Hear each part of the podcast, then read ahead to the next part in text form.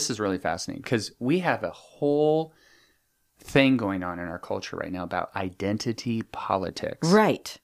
But what I hear you saying is there's a whole generation of people who is struggling to determine that what their identity Yes. is. Yes. Okay. Because why? Because we've told them they have choices. oh, interesting.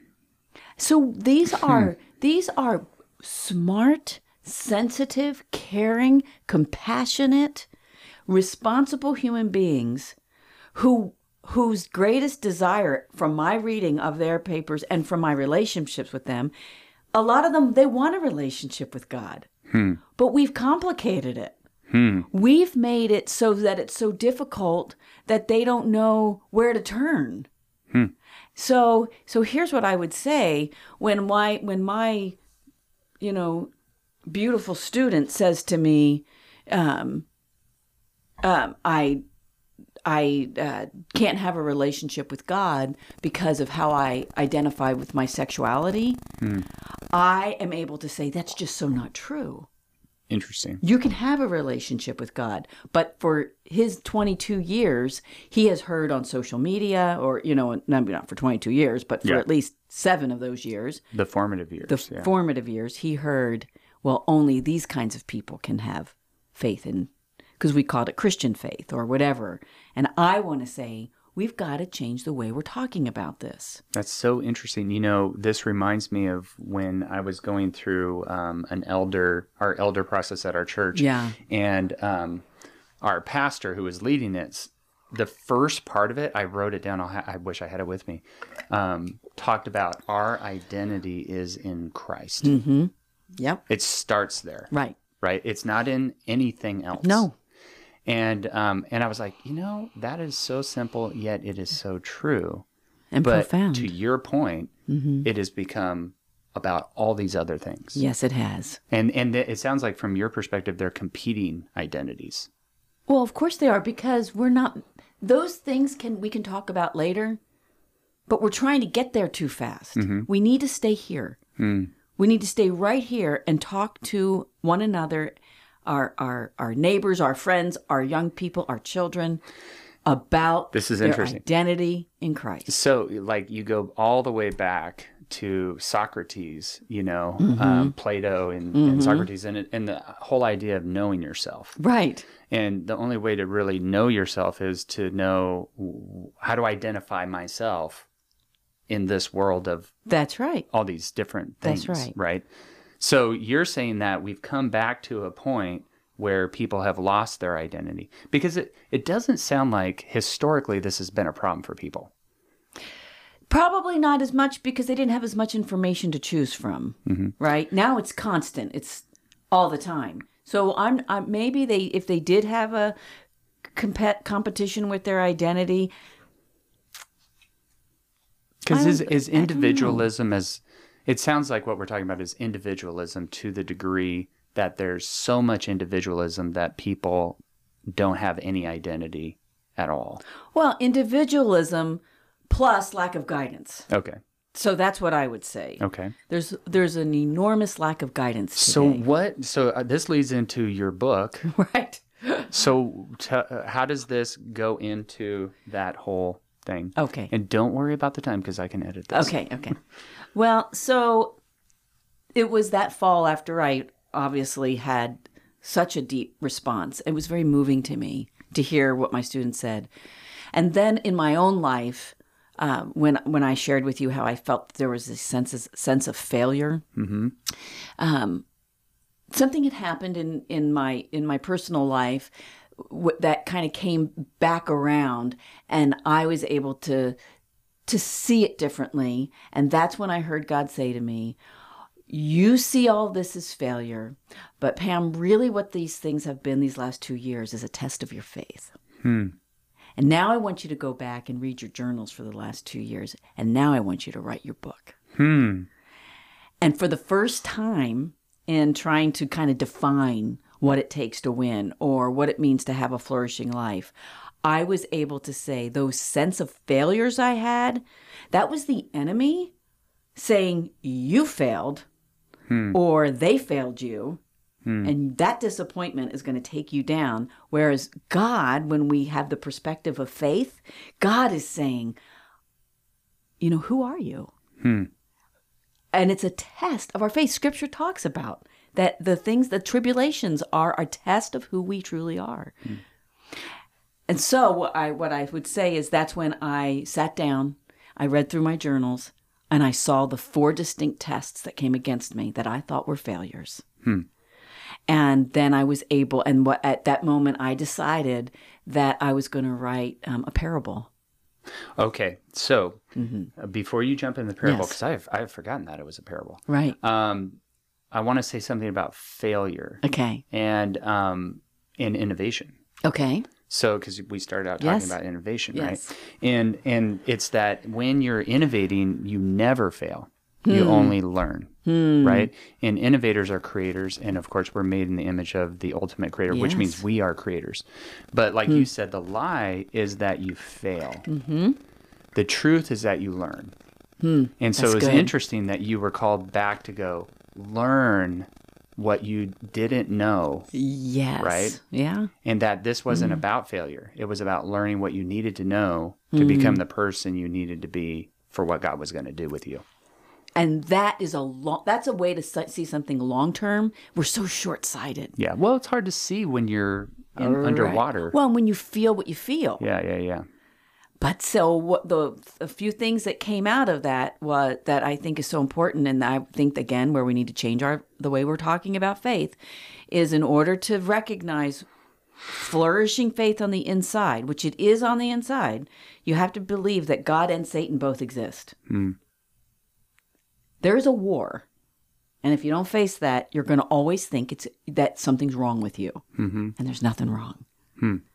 There's a war when you're in the Messiah sphere like that, right? I mean, mm-hmm. there's a. So that's the first thing is that God and Satan exist. The second thing is that we sin and sin separates us from God, and that's our brokenness. But then the third thing is, which is so true, is that God initiates our faith and he is sovereign. I I I know that sounds really simple, Rob, but when I realized that if I were to turn and say God is sovereign over my life, then I stop looking through the perspective through the lens of everything I've done as a failure. I realize that he's all these things that have happened are for my faith to flourish, but I get to choose. Mm-hmm. And that's what we're not telling people. So it sounds like what you're trying to do is make sense for people of the situation they f- that all human beings find themselves in, right? Yes. um, and and that's a, that's obviously a challenge, right? Because what you're trying to do is you're trying to put it in a way that somebody young, um, and we're all you know on a spectrum of uh, experience, right? But somebody who is trying to form an identity Yes. is having to do it within a context. And what you're trying to, what it sounds like you're trying to say is that you, all of us find ourselves in this context Yes. that these realities are present. Yes, these realities are present, but I would also um, throw another um, thought in here that says the people who are under 35 probably have more anxiety, more depression, and more mental illness than we've ever seen. Not probably, actually do. Okay. Like that's a verified Okay. fact. so, so that's what's making me turn the volume up. okay. So I don't think any of the truths that I just said three minutes ago have changed. God and Satan exist. Sin separates us from God. God is sovereign and he initiates our faith. Mm-hmm. And I imagine you run into a challenge right off the bat, right? Absolutely. Like, well, Pam, who determines what evil is? Right? I mean, Right. because you say this is evil and they say, no, it's actually good. right. right? And I mean, let's let's even talk about what happens in K through 12, right? That's exactly right. So so the the issue you're describing sounds like it's going to get a lot worse. yes, it is. Uh, before it gets better. But what it sounds like you're saying also is that w- this is why we have to do something immediately. absolutely. Okay. So what? Besides describing the circumstances Yes. that people find themselves in, Yes. you go and write this parable. Mm-hmm. How do you jump into what is the solution? My main character ends up having to make three choices. Okay. And so that is actually one of the reasons why I wanted to do this podcast with you today because I think that that the more we can do this in community, like talk about these three choices, um, the more we'll be able to internalize it for each one of us, no matter how old we are. Okay. And that's really ultimately so that's what, what we get to. And so he I don't want I don't want to give away the parable, obviously. um, but he does have to make three choices. And the first one is um, to turn to God. Hmm. Sounds simple, doesn't it? Mm-hmm. But we often don't want to. Think about how often in the course of your day you you know you you don't turn to him and there's there's some for some people they might not turn to god because they feel like it's an obligation Mm-hmm. and other people just feel like a failure so why they don't want to they don't want god to see who they really are there's all kinds of excuses but actually that's the first step it's And, just turning and I God. imagine there's some people who don't even think about that. Exactly ju- That's not even something that's one of the options because they're like, what? What? Yeah. Turn to God. What does that even mean? You know? Exactly. So that's the first choice. The Okay. second choice is to give God permission to work in your life. Hmm. Again, that sounds obvious, but God is not going to do anything out of partnership with us. Hmm. He's a He's not gonna co-creator. force He's not yeah. going to force Mhm. himself on us. When when you look at the way God operates, So, so this reminds me of a conversation actually we had at the very beginning that you alluded to. okay, And I think I remember. Actually, we had two conversations. Okay. We had one that preceded the one that you mentioned. Okay. You remember when I talked about, called you and talked to you about the devotional experiment. Experiment. This is when our last son was born. So this is like three years ago. yes. And I said, Pam, what if you acted like God really exists? How would you behave? yeah, yeah, I remember. You remember that? How would you behave? Okay. or how would you act? How would Okay. you function, right? Okay. And then I, I shared with you John Wesley's devotional experiment, which is what he Hmm. would offer people to um, get them to taste the faith. And he Hmm. just said, pretend like Christianity is true and do the things that real Christians do, and then see what Hmm. Forgot happens. about that. Yeah, I totally forgot about that. yeah. And anyway, it, this really reminds me of this because you said turn to God, you know, and it's like, okay, how do I do that? Right? right. Well, there's some things you can actually do, you know, like pray, pray. you know, um, listen, you know, all these. Anyway, Yeah. I don't want to get off on a No, but that's right. That yeah, I remember when you told me that and how much it changed. Actually, you know what you told me that day? You told me. I remember this now. You said, "Pam, I actually felt more joy Yes, that is true. by 100%. experimenting Yes. with with your pretending God, not pretending, Yeah. but But but you know, at the same time, it's I know it sounds funny to say pretend like God exists. right. Like if you were to give all Christians a quiz, Yeah. they could. An- it's kind of to your point earlier. They could answer every question correctly. Mm-hmm. But then there's, and that's the external part. That's right. but then there's the internal part of what do you actually do, Right.